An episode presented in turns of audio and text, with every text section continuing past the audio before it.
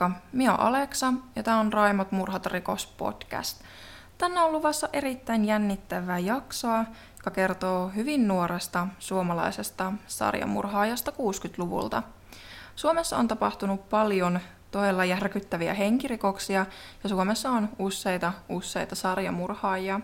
Uskoisin kuitenkin Ilkka Kiviojan olevan Suomen nuorin sarjamurhaaja, mutta saatan olla tästä aivan väärässä ja voitte tulla kertomaan mulle, mikäli tiedätte nuoremman. Te olette toivonneet suomalaisista tapauksista jaksoja, ja mie niitä mielelläni myös teen. Lisäksi me on pitkään halunnut tehdä jakson vähän vanhemmasta tappauksesta, koska yleensä me kerron aika tuoreista rikoksista. Me on käyttänyt tähän jaksoon aikaa ainakin semmoset 40 tuntia, koska me onnistuin poistamaan ensimmäisen jakson käsikirjoituksen kokonaan, juuri kun olin saanut sen valmiiksi, että semmoista. Ja muutenkin minä haluan pahoitella siitä, että tämä jakso on tosi tosi paljon myöhässä. Tämän piti tulla jo pari viikkoa sitten. Mutta joten sen pidemmittä puheitta mennään itse tappauksen pariin. Okei, mien itse tykkää, jos joku sanoo, että mennään jonkun asian pariin, joten tota, mien sanon, että mennään nyt tutustumaan kirjoittamaan käsikirjoitukseen. 1964 Suomi vietti 47 itsenäisyyspäiväänsä. Juhlat oli juhlittu ja ihmiset olivat palailleet pikkuhiljaa tavalliseen arkeensa myös pienessä ja rauhallisessa pohjoissavolaisessa kaupungissa Kuopiossa. 7. joulukuuta maanantaina kuopiolaisen 26-vuotiaan Terttu Mikkosen piti olla esittelemässä kotitaloustuotteita Nilsiässä – Nilse on Kuopiota noin 55 kilometriä pohjoisempana ja tämän välimatkan kulkee noin 40 minuutissa ainakin nykyään. Terttu ei kuitenkaan saapunut paikalle. Terttu toimi Keskolla päivittäistavarakaupan konsulenttina eli tuotteiden esittelijänä. Häntä pidettiin huolellisena työntekijänä, joka tuli aina säntillisesti töihin. 8. joulukuuta tiistaina Terttu ei kuitenkaan saapunut vieläkään töihinsä – Tertulla oli paljon ystäviä ja hänestä pidettiin työyhteisössään. Työpaikalta päätettiin soittaa Tertun vuokranantajalle, mutta hän ei tiennyt, missä nainen voisi olla. Terttu asui tuolloin Kuopion Hatsalassa puistokatu nelosessa alivuokralaisena kuudennessa kerroksessa. Vaikka Terttu asuikin alivuokralaisena, hänen asuntoonsa johti ilmeisesti silti erillinen ovi käytävästä. Tertun kaksi ystävätärtä päätti lähteä työpaikalta Tertun asunnolle – hän ei kuitenkaan avannut naisille ovea, vaikka hänen työkaverinsa pimpottivat ovikelloa useasti. Huoli Tertun poissaoloista kasvoi. Myös kaksi Tertun miespuolista työkaveria päättivät lähteä katsomaan tilannetta. Noin kymmenen aikoihin ne pyysivät taloyhtiön talonmiestä avaamaan heille asunnon oven. Ei muuten onnistuisi enää nykypäivänä, mutta 60-luvulla meno on muutenkin ollut aika erilaista, kuten tämä jakso selkeästi todistaa. Kun ovi saatiin auki, Tertun työkavereita odotti järkytys. Ilmassa leijui vahva mädäntyneen ruumiin haju ja sängyllä peittoihin käärittynä makasi mahallaan nuoren naisen kuollut ruumis. Kaupungin lääkäri kutsuttiin heti paikalle, joka totesi Tertun kuolleeksi. Terttu oli riisuttu täysin alasti. Sängyssä oli verta ja kaulassaan hänellä oli kaksi nailonista sukkaa, joita naiset käyttivät usein 60-luvulla. Nämä nailonsukat oli sidottu Tertun kaulaan todella tiukasti kahdella umpisolmulla. Molemmat sukista olivat Tertun omia, mutta tätä ei tiedetty vielä tässä vaiheessa. Myöhemmin saatiin selville, että Tertun ruumiille oli tehty seksuaalista väkivaltaa. Huoneen sälekaihtimet oli suljettu ja huoneen lattialle oli kaatunut kukkaruukku. Myös radion johto oli vedettynä pois seinästä. Tertun rannekello oli pysähtynyt aikaan 0046. Ennen kuolemaansa Terttu oli kattanut keittiön pöydälleen kahvitarjoilun kahdelle ihmiselle. Pöydässä oli myös ollut kaksi torttua, mutta toinen niistä oli jostain syystä syötynä. Tertun ystävä Sylvi oli käynyt aiemmin Tertun ovella. Hänen piti tavata Tertun kanssa kaksi päivää aikaisemmin, eli itsenäisyyspäivänä, mutta oli myöhästynyt tapaamisesta parilla tunnilla.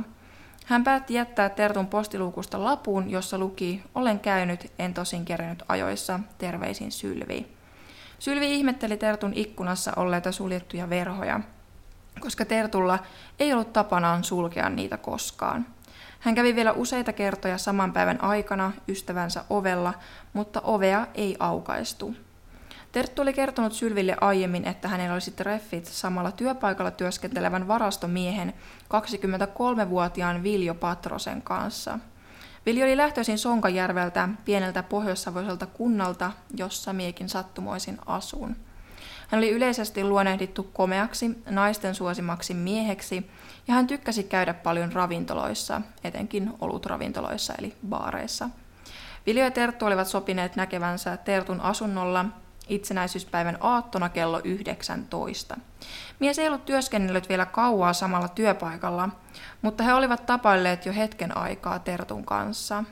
He eivät kumminkaan, ainakaan vielä tuossa vaiheessa, aikoneet seurustella. Viljo ja Terttu olivat käyneet aiemmin lauantaina läheisessä olutravintolassa, mutta eivät jääneet istumaan sinne iltaa. Viljo jatkoi iltaansa kahden muun miehen kanssa, jonka jälkeen hän oli mennyt toisen naisen asunnolle. Hän oli tämän toisen naisen luona seuraavan aamuun saakka, eikä siis mennyt Tertun luokse sopimilleen treffeille. Viljo pidätettiin epäiltynä murhasta, mutta hänelle selvisi vasta muutaman päivän jälkeen pidätyksestä, mitä edes oli tapahtunut. Hänelle ei kerrottu asiasta ensin mitään, mutta Viljon mukaan muuten haastattelijat olivat asiallisia ja tekivät työnsä hyvin. Häntä ei painostettu, ei fyysisesti eikä henkisesti. Poliisi piti Viljoa vangittuna yhteensä 15 päivää, jonka jälkeen hänet vapautettiin, koska mitään näyttöä Viljon syyllisyydestä ei ollut. Poliisi aloitti mittavat etsinnät oikean murhaajan kiinni saamiseksi. Viljo lähti käymään vapautumisensa jälkeen Sonkajärvellä, jossa hän vietti joulua äitinsä kanssa. 60-luvun Suomessa poliisit saivat pitää epäiltyä jopa kaksi viikkoa hoteessaan, vaikka näyttöä ei olisi ollut epäilyä enempää. Viljo ei ollut aluksi paljastanut murhayön alipiaan, ehkä häpeä vuoksi, ja hänen kertomuksensa vaihtelivat hieman tilanteesta riippuen, joka tietenkin nostaa epäilykset pintaan. Viljon kannalta kaikki oli kuitenkin jo myöhäistä. Vaikka hänet vapautettiin ja todettiin syyttömäksi, niin lehdet olivat aiheuttaneet hänelle jo paljon hallaa. Viljon henkilötiedot, kuva, yksityistiedot, kaikki löytyivät lehdistä. Viljon nimi ja kuva olivat painuneet syvälle ihmisten mieliin, eikä mies saanut murhasyytöksiltä rauhaa. Hän ei saanut lehdistöltä edes julkista anteeksi pyyntöä, vaan asia jatkui siitä, mihin jäi. Viljo ei myöskään koskaan saanut korvauksia valtiolta, vaikka hän vei asian oikeuteen asti. Viljo pysyy yhä osana Terttu Mikkosen murhaa vielä näin kymmeniä vuosia myöhemminkin. Syyttömälle miehelle, joka vain sattui tuntemaan juuri murhatun naisen, tällainen on varmasti ollut suuri järkytys hälle.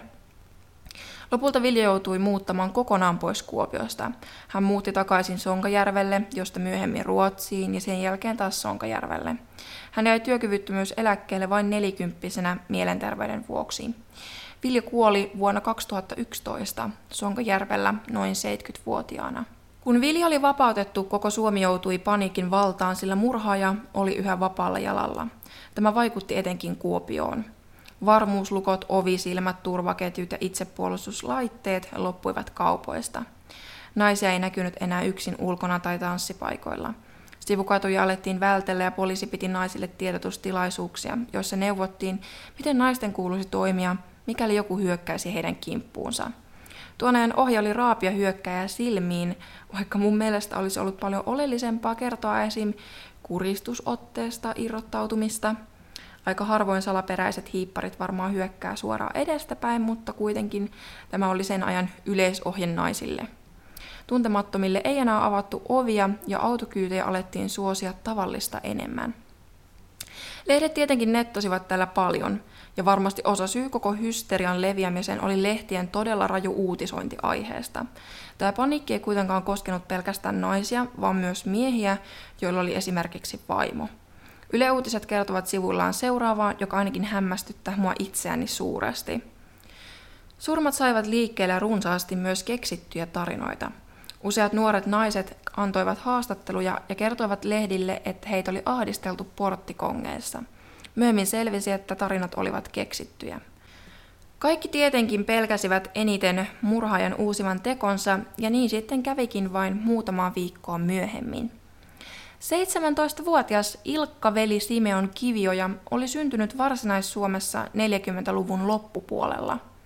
Hän opiskeli tuolloin parturi-kampaajaksi Kuopiossa, jossa hän asui perheensä kanssa, johon kuului äiti ja pienempi sisar. Ilkan perhettä on kuvailtu hyväksi ja sivistyneeksi. Hänen isänsä toimi aiemmin Kuopion lääninvankilassa talouspäällikkönä, mutta oli jo paria vuotta aikaisemmin kuollut sairastuttuaan vakavasti. Ilkka oli pitkä, fyysisesti hyvässä kunnossa oleva, lempeä kasvoiseksi kuvailtu nuori mies. Mie laitan tietenkin Ilkasta kuvia myös podcastin Instagramille. Hän harrasti ahkerasti painonnostoa sekä painia, Ilkka tykkäsi väkivaltafilmeistä, jännityskirjallisuudesta sekä lehdistä. Ilkkaa kuvattiin kiltiksi, ystävälliseksi, kohteliaaksi, ujoksi ja aika hiljaiseksi pojaksi. Hänellä oli tapanaan vetäytyä muista ihmisistä. Ilkka oli kuitenkin seurustellut erään nuoren naisen kanssa vajaan kahden vuoden ajan. Suhde oli ollut tytön haastatteluiden mukaan hyvä, mutta ei kuitenkaan intiimi seksuaalisella tavalla. Ilkan entisen tyttöystävän mukaan Ilkka oli lempeä ja hellä poikaystävä. Suhde oli kuitenkin päättynyt, kun Ilkka oli lähtenyt vapaaehtoiseen armeijaan, mutta siellä ollessaankin hän oli kaivannut tätä tyttöystäväänsä ja lähettänyt tälle kirjeitä, joissa kertoi kaipauksestaan. Ilkka oli myös läheinen paras ystävä, josta käytän tässä nimeä Reetu, koska hän esiintyy jatkossa myös myöhemmin. Ilkka ja Reetu kävivät yhdessä painitreeneissä. He olivat samassa koulussa sekä samassa työharjoittelupaikassa eräässä kuopiolaisessa kampaamossa. Tämän kuvauksen mukaan Ilkka oli hyvinkin tavanomainen nuori poika. Ilkka ja Reetu olivat tietenkin kuulleet myös Kuopiota järkyttäneestä nuoren naisen kuristusmurhasta. Siitä oli keskusteltu useita kertoja myös heidän työpaikallaan kahvipöydässä, jossa Ilkka oli osallistunut keskusteluun ja tapauksen puintiin ahkerasti. Ilkka oli pohdiskellut ääneen Reetulle, kuka murhaaja voisi olla, ja todennut, että hänen täytyy olla hyvinkin fiksu kaveri, koska hän ei ollut vielä jäänyt teoistaan kiinni. Ilkka siis piti murhaajaa älykkäänä ihmisenä. Reetun ja Ilkan työkaveri oli todennut leikkisästi vitsillä, että hehän voisivat ilmiantaa vaikka Ilkan murhasta, niin saisivat valtion lupaman löytöpalkkion, joka oli tuolloin 2000 markkaa. Ilkka oli myös osannut kertoa tavallaan yksityiskohtaisesti murhaajan tietoja Reetulle, mutta naamioinut sen nokkelaan päättelykykyynsä. Reetu oli ihmetellyt ruumiin löytymisasentoa, jolloin Ilkka kertoi, kuinka murhaajan oli täytynyt tehdä. Ilkka nautti siitä, kuinka muut huomasivat murhaajan kyvykkyyden. Tammikuun kolmannes päivä vuonna 1965, heti uuden vuoden jälkeen, Reetu ja Ilkka viettivät jälleen aikaansa toistensa kanssa. Ilkka oli mennyt hakemaan Reetua, mutta tämä olikin ollut syömässä, joten hän odotti ystäväänsä eteisessä. Reetu asui tuolloin heti Kuopion keskustan tuntumassa Hapelähteen kadulla puisessa rivitaloasunnossa perheensä kanssa, johon kuului Reetun lisäksi ainakin äiti, isä ja hänen kaksi siskoaan. Tämä rivitaloasunto oli siis sellaisessa rivitalokeskittymässä, johon kuului muutama vastaavanlainen suuripuinen rivitalo. Talojen väliin jäi suojasi sisäpiha, jota ympäröi korkea puuaita, jossa myös ulkoovet sijaitsivat. Ei siis aidassa, vaan siellä sisäpihan puolella. En tiedä, onko näitä taloja enää olemassa, mutta olisi kiva käydä katsomassa. Reetun toinen siskoista oli 16-vuotias Raili Laitinen, joka työskenteli pakkajana koulunsa ohessa nuoresta iästään huolimatta. Raili luki sängyllään sarjakuvalehtiä, kun Reetun kaveri Ilkka tuli pyytämään veljään ulos. Ilkka kertoi Reetulle, että hänellä oli eräs vanhempi miesystävä. Tämä mies oli ammatiltaan maalari, hän oli 46-vuotias ja hänellä oli ollut, tai oli ilmeisesti vielä tuohon aikaan, intiimisuhde Ilkan kanssa. He olivat harrastaneet ilmeisesti useita kertoja seksiä keskenään, joka 60-luvun Suomessa oli ehdottomasti laitonta. Ei tämän ikäeron vuoksi, vaan homoseksin vuoksi. Tätä jälkimmäistä asiaa Reetu ei kuitenkaan tiennyt, vaan suostui Ilkan ehdotukseen murtautua tämän miesystävän autotalliin. Ilkka oli kertonut, että täällä autotallissa olisi hänen viinipullonsa, joka oli jäänyt sinne. Pojat hakivat pullon itselleen ja mursivat autotallen oven. Tai siis tietenkin toisessa järjestyksessä. Eka mursivat sen oven ja sitten hakivat sen pullon. He joivat viiniä samalla kun kävelivät ympäriinsä ja polttivat tupakkaa. Jossain vaiheessa rikkoivat lasipullon jonnekin ulkosalle. Ilkka oli myös aiemmin elämässään tehnyt omaisuusrikoksia, jonka vuoksi hänellä oli rikosrekisteri. Reetu ja Ilkka päättivät lähteä käymään Reetun luona. Raali makasi huoneensa sängyllä sillä heidän vanhempansa olivat käymässä juhlissa ulkona. Railin ja Reetun sisko oli ilmeisesti ystävänsä kanssa myös laitisten luona, mutta tästä on hieman ristiriitaista tietoa, milloin sisko poistui kotoaan. Luultavasti hän poistui ystävänsä kanssa jo ennen poikien tuloa sinne. Raili lueskeli sarjakuvalehtiä Jerry Cotton voimahirmut valloillaan, kun Ilkka ja Repe polttivat olohuoneessa tupakkaa ja juttelivat myös hänen kanssaan. Pojat olivat lähdössä sovitusti yhdessä Reetun tädin luokse Kuninkaan kadulle Haaremin taloon katsomaan televisiota. He pyysivät Railia mukaansa, joka kuitenkin sanoi jäävänsä mieluummin kotiin. Pojat olivat nähneet Railin lukevan yhä lehtiä, kun he poistuivat asunnolta. Kello kuuden jälkeen porras käytävässä Kuninkaan kadulla Ilkka kuitenkin ilmoitti yhtäkkiä, että hänen täytyykin lähteä käymään veljensä luona Niiralassa, mutta Reetu voisi mennä etukäteen tädilleen. Ilkka ei suinkaan ollut menossa veljelleen, vaan käveli viiden minuutin matkan Niiralasta takaisin Hapelähteen kadulle laitisten luokse, jossa Raili oli edelleenkin yksin lukemassa sarjakuvalehtiä. Tyttö oli avannut Ilkalle oven ja yllättäen Ilka kysyikin, että haluaisiko Raili lähteä käymään hänen kanssaan kahvilla. Raili oli vastannut hieman epäselvästi, mutta antanut ilmeisesti olettaa, että voisi lähteäkin hieman myöhemmin. Ilkka jäi odottamaan Railia eteiseen. Eteisessä hänelle kuitenkin tapahtui jotain. Ilkka meni seisomaan peilin eteen ja koki, että pahuus otti hänestä vallan. Ja sanojensa mukaan hän koki hallusinaatioita, joissa hänen lihansa valui pois hänen kasvoiltaan. Ilkka kertoi katsovansa eteisen peilistä itse kuolemaa, hirviötä silmiin. Jokin hänen päässään käski tappamaan Railin, ja Ilkka ei voinut kokemuksensa mukaan vastustaa tätä halua, vaan syöksyi oitis Railin kimppuun. Tyttö oli taistellut kovasti vastaan ja onnistuikin puremaan Ilkkaa rintaan ja jätti siihen veriset arvet. Raili yritti yhä puhua, kun Ilkka kuristi häntä lattiaa vasten. Ilkka oli siis temmannut Railin pois tuosta sängyltä ja siirtänyt tai siis kaatanut hänet lattialle, jossa hän oli ryhtynyt kuristamaan tyttöä. Sanojensa mukaan Ilkka oli ikään kuin rauhoitellut Railia tai itseään hokien ääneen, rakas älä kuole, samalla kun hänen kätensä olivat tiukasti tytön kaulan ympärillä. Railin suusta ja silmistä oli valunut kuristamisen seurauksena runsaasti verta. Talon mies oli ollut saman aikaan ajamassa partaansa omassa asunnossaan ja kuullut ääniä laitisten seinän takaa, mutta se ei ollut kuitenkaan herättynyt hänen huoltansa ainakaan suuremmin, mutta se oli kuitenkin painunut tarkasti hänen mieleensä. Hän oli kuullut muun muassa naisen älähdyksiä ja miehen sanovan kovaan ääneen, voi jumalauta, minkälainen nainen. Tosiaan Raili ja Reetu hän asuu rivitalon päätyasunnossa, eli se oli kaikista just reunimmainen asunto, eli vaan toisella puolella oli naapuri. Ja ainoa havainto näistä ö, Railin asunnon sisällä tapahtuneista, tapahtuneista asioista niin on tämä talon miehen todistus näistä hänen kuulemistaan sanoista. Kuristamisen jälkeen Ilkka otti Railin jalasta nailon sukan ja sitoi sen erittäin tiukasti tytön kaulaan. Siis todella tiukasti, siis oikeasti. Mitä kaikkia rikospaikkakuvia me on nähnyt, niin nämä nailon sukat on siis sidottu naisten kaulaan ihan, ihan niin kuin ääriään myöten.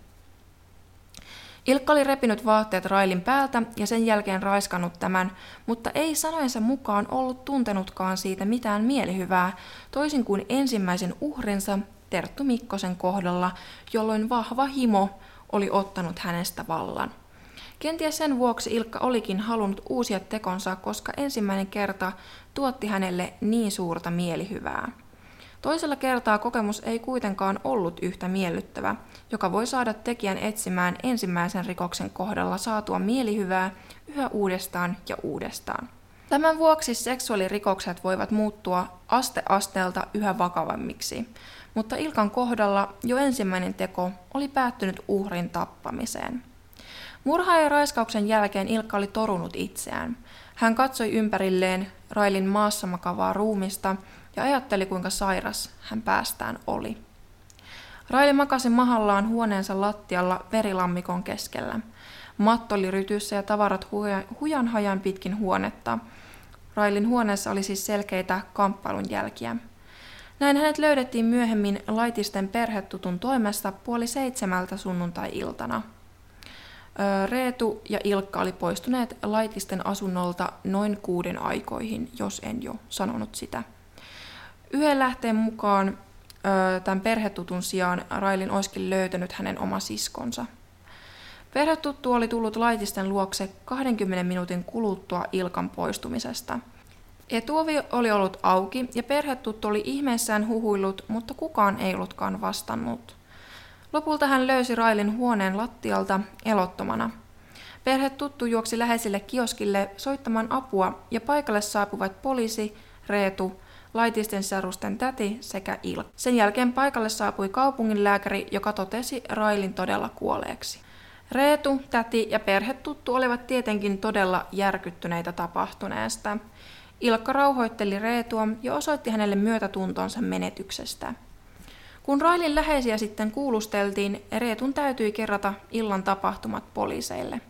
Hän joutui myöntämään, että itse asiasta Ilkka ei ollut hänen seurassaan koko iltaa, vaan oli poistunut jossain vaiheessa sanojensa mukaan veljensä luokse Niiralaan. Poliisit pidättivät Ilkan Kettulan lahdesta maanantai-yönä kello kolmelta. Murhaaja oli viimeinkin saatu kiinni. Asiasta pidettiin ensi kertaa Suomessa tiedotustilaisuus televisiossa. Kaikki olivat tuolloin telkkareidensa ääressä. Tuohon aikaan 60-luvulla Kuopio oli todellakin rauhallinen paikka, jossa tapahtui henkirikoksia hyvin hyvin vähän.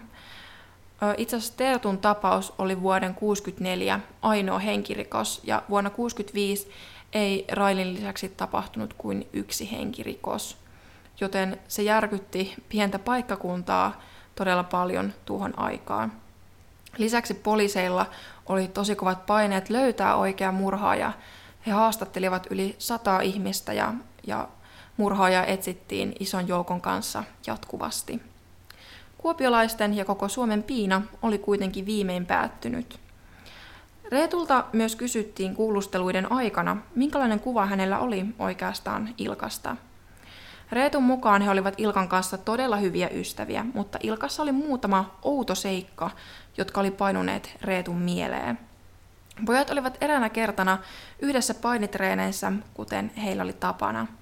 Ilkka oli tullut treeneihin vaihtamatta treenivarusteita, eli tavanomaisissa päivävaatteissa, ja hän oli hakenut itselleen tällaisen ihmistä muistuttavan harjoittelunuken.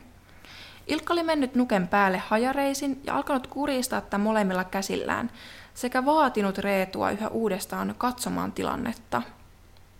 Kun Ilkka oli tunnustanut molempien naisen murhat ensiksi kiistämisensä jälkeen, poliisille selvisi tietenkin myös Tertun kohtalo, ja nyt käydään läpi, mitä oikeastaan Tertulle tapahtui tarkemmin. Ilkka oli käynyt pyytämässä eräänä päivänä Reetua ulos, mutta poika ei ollutkaan ollut kotonaan. Ilkka mietti, mitä hän oikein tekisi, ja jostain syystä hänellä oli tullut mieleen 26-vuotias nainen, jonka hän oli tavannut kerran aikaisemmin eräissä juhlissa. Hän ajatteli, että ehkä Terttu haluaisi harrastaa hänen kanssaan seksiä ja päätti kokeilla onneaan. Terttu oli tietenkin avannut oven, koska odotti seuralaistaan Viljo Patrosta saapuvaksi heidän sopimilleen treffeille – Ilkka oli hyökännyt Tertun kimppuun ja hänellä oli tullut voimakas himo tappaa Terttu. Ilkka repi Tertun yltä hänen päällään olleen työtakin niin kovaa, että työtakin napit olivat revenneet irti ja lennelleet pitkin lattioita. Ilkka oli raiskannut Tertun ja kokenut häntä kohtaan suurta seksuaalista himoa. Sen jälkeen hän oli mennyt pesemään veren pois itsestään Tertun pesuhuoneeseen ja ottanut Tertun pyykkinarulta kaksi nailonista sukkaa, jotka hän oli kietonut naisen kaulaan. Vasta tämän jälkeen Ilkka oli sulkenut ikkunasta kaihtimet, mennyt syömään pöydällä olleen tortun ja kerännyt työtakin irti lentäneet napit lattialta ja asetellut ne lipaston päällä olleeseen astiaan. Pidätyksen jälkeen Ilkka yritti sellissään itsemurhaa. Älä kuuntele näitä seuraavia lauseita, jos tällainen asia ahdistaa sua erityisesti. Ilkka oli mennyt makaamaan sellissä olevan sängyn alle ja nostanut sängyn reunaa käsillään ilmaan. Hän oli asettanut kurkkuunsa suoraan sängyn jalan alle ja sen jälkeen tiputtanut sängyn voimalla alas, kurkkuunsa päälle.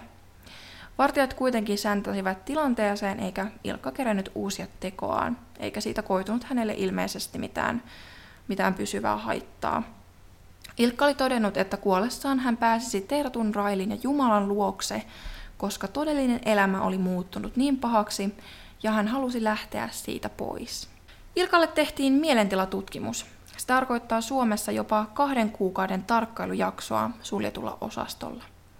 Mielentilatutkimus tehdään yleensä valtion mielisairaalassa tai psykiatrisessa vankisairaalassa. Luultavasti Ilkalle teetettiin mielentilatutkimus Niuvanniemessä, joka sijaitsee Kuopiossa ja on siis psykiatrinen sairaala. Mielentilatutkimusta on nykyään tekemässä oikeuspsykiatri, psykologeja, hoitohenkilökuntaa ja sosiaalityöntekijä, jotka eivät tietenkään tarkastele tutkittavaa minkään ennakkomielipiteen kautta, vaan objektiivisesti saadakseen mahdollisimman totuudenmukaisen kuvan tekijästä. Wikipediassa sanotaan mielentilatutkimuksesta myös seuraavalla tavalla. Tutkimuksen aikana pyritään muodostamaan kokonaiskuva tutkittavan elämästä ja taustasta. Tutkittavan käyttäytymistä ja suhtautumista muihin ihmisiin tarkkaillaan. Samalla kerätään runsaasti taustatietoa hänen lapsuudestaan, perhesuhteistaan, aikaisemmista mahdollisista hoidoistaan ja mahdollisista rikoksista. Kyselyä voidaan laajentaa omaisiin, ystäviin, kouluun ja työpaikkaan, jos tutkittava antaa siihen suostumuksensa. Tutkittavalle tehdään normaali lääkärin tarkastus laboratoriokokeineen fyysisen terveydentilan selvittämiseksi. Tarvittaessa hänelle tehdään myös aivojen kuvantamistutkimuksia. Viime jaksossa tarkemmin puhumistani kognitiivisista kyvyistä tehdään myös tarkka arvio, koska ne ovat olettavastikin keskeisessä osassa siitä, tai siis sitä, mitä tekijä pystyy teoistaan ymmärtämään. Ongelma, joka on huomattu seksuaalirikollisten kohdalla psykoterapiassa, on se, että monesti tekijät nauttivat kertoessaan tekemistään rikoksista – he ikään kuin elävät rikosta uudelleen mielessään ja saavat siitä mielihyvää, joka on tietenkin huolestuttavaa tekijän tulevaisuuden ja tulevien rikosten kannalta. Päättelyni mukaan tämä tietenkin voidaan myös tulkita avoimuutena, yhteistyöhaluisuutena, joka kieli siitä, että tekijä katuu tekojaan ja haluaa käsitellä ne vilpittömästi. Tutkimuksessa todettiin, että Ilkka oli pudonnut pienenä noin viisivuotiaana kahden ja puolen metrin korkeudelta ja satuttanut siinä pahasti päänsä. Tästä johtuen Ilkka oli saanut myöhemmin elämässään epileptisiä oireita muistuttavia katkoksia. Lapsena saatu vakava päävamma voi olla suuri riskitekijä sille, että henkilö alkaa myöhemmin elämässään toteuttaa väkivaltarikoksia. Armeijassa ollessaan Ilkka oli saanut useita tajuttomuuskohtauksia. Tutkijat ovat spekuloineet, että Ilkalla voisi mahdollisesti olla elämässään traumeja. Hänet olisi saatettu lapsena tai nuorempana raiskata opettajan tai muun vastaavan aikuisen toimesta, mutta 50- ja 60-luvun Suomessa tällaisesta ei puhuttu eikä asioita uskallettu tuoda ilmi. Mä voisin hyvinkin selittää Ilkan myöhempää käyttäytymistä ja tekoja, sillä jopa 80 prosentilla seksuaalirikollisista on seksuaalinen psykososiaalinen traumatausta. En todellakaan tiedä, mitä toi tarkoittaa. Ilkka sai inspiraation toteuttamiinsa murhiin samaan aikaan Yhdysvalloissa kauhua kylväneeltä Bostonin kuristajalta kautta Bostonin surmaajalta. Ilkalla oli lista kolmesta toista eri naisesta, jotka hän halusi murhata. Ilkka todettiin alentuneesti syyntakeettomaksi, ja hänelle todettiin myös seksuaalinen häiriötila sekä poikkeava sukupuolivietti. Tuon ajan Suomessa seksuaalirikollisille saatettiin vaatia kastrointia eli kiveksien poistamista, ja sitä ehdotettiin myös Ilkalle. Tästä ei kuitenkaan ole tietoa, tehtiinkö näin. Ilkkaa kuvattiin emotionaalisesti heikkolahjaiseksi ja luonnevikaiseksi. Hän oli tekojensa aikaan täyttä ymmärrystä vailla. Heinäkuun ensimmäisenä päivänä 1965 Ilkka Kivioja tuomittiin raastuvan oikeudessa kahdesta nuorena henkilönä ja täyttä ymmärrystä vailla tehdystä murhasta 15 vuodeksi kuritushuoneeseen. Tämä oli siis vuoteen 1975 asti oleva rangaistus, jossa vanki määrättiin pakkotyöhön valtion hyväksi ja häntä pidettiin tiukemmin eristyksissä muista. Hän sai myös maksettavakseen korvauksia, ja Ilkka ilmeisesti myös tuomittiin tästä homoseksuaalisesta kanssakäymisestä. Ilkka valitti kuitenkin tuomiostaan, ja murhat vaihdettiin nimityksiltään tapoiksi, mutta tuomiota häneltä ei lievennetty. Sarjamurhaajana Ilkka on rajatapaus, mutta hänet luokitellaan kuitenkin sarjamurhaajaksi. Ilkka vapautui ensikertalaisena kärsittyään rangaistuksestaan vain puolet, eli noin kahdeksan vuotta, ja hän oli tuolloin 25-vuotias. Ilkka on antanut sen jälkeen useita haastatteluita, joita löytyy nopealla ja helpolla googletuksella. Niiden mukaan Ilkka on kertonut katuvansa ja kokee ollensa erittäin kylmä ja sairas ihminen. Ilkka on myös vaihtanut nimensä, josta tuli myöhemmin suosittu tapa rikollisten keskuudessa Suomessa. Ilkka muutti vapautumisensa jälkeen Etelä-Suomeen ja hän on myös myöhemmin elämässään syyllistynyt lievempiin rikoksiin.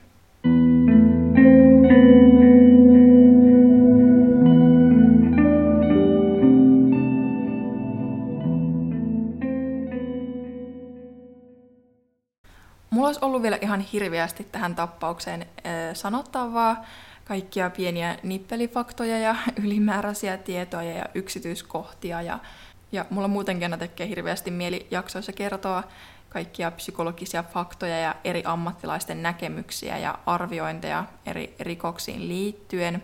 Mutta minä nyt ajattelin jättää tämän sillä tavalla kuunneltavan mittaiseksi, ja minä en oikeasti tiedä, että kiinnostaako ketään mun sinänsä jaksoista tai tappauksista itsessään irralliset höpinät liittyen vaikka tiettyihin diagnooseihin. Tämä jakso äänittäessä oli kyllä erittäin mielenkiintoinen tilanne, kun mun koira alkoi yhtäkkiä haukkumaan. Me asun siis täällä ihan korvessa. Täällä ei ole mitään katuvaloja tai mitään olemassa, ja me on yksin kotona. Niin me olin niin jotenkin uponnut tähän tähän koko käsikirjoitukseen ja tapaukseen ja kaikkea. Ja sitten mun koira alkaa yhtäkkiä haukkumaan, niin voin sanoa, että hieman tota, lensin perseelle. Tai itse asiassa mä kyllä istun tuolilla, mutta siis kuitenkin henkisesti. No, toivottavasti nyt joku sai kuitenkin tästä jotakin uutta tietoa, tai joku tykkäisi tästä jaksosta. Mie tiedän, että tästä löytyy jo ainakin pari suomalaista jaksoa Spotifysta, mutta mie en ole kuunnellut niitä ollenkaan. Ja minä halusin ihan omasta mielenkiinnostani toteuttaa tämän jakson siitä huolimatta. Eipä nyt sillä, että mua yleensäkään hirveästi kiinnostaisi, että olisiko jostain tappauksesta jo valmiiksi, valmiiksi jaksoja, koska jokaisen podcastajan jaksot kuitenkin keskittyy aina vähän erilaisiin faktoihin ja vähän eri asioihin. Ja te tosi usein pyydättekin multa semmoisista tappauksista jaksoja, joista on tehty jo vaikka ties kuinka monta jaksoa ja käsitelty vaikka kuinka, niin kuin kuinka kauan.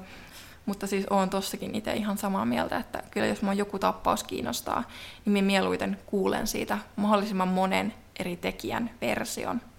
Mutta jotta tämä jakso nyt ei kestä ihan ikuisuuksiin mun turhien löpinöiden vuoksi, niin minä kiitän tässä erittäin paljon, että kuuntelit jakson. Toivottavasti kuuntelet seuraavatkin ja kiitos kun olette jaksaneet odottaa ja laittaa ihania kommentteja ja palautetta. Me hoidan tätä joka jaksossa, mutta me on niistä aina yhtä hämmentynyt ja kiitollinen. Mutta ei mulla muuta tällä kertaa.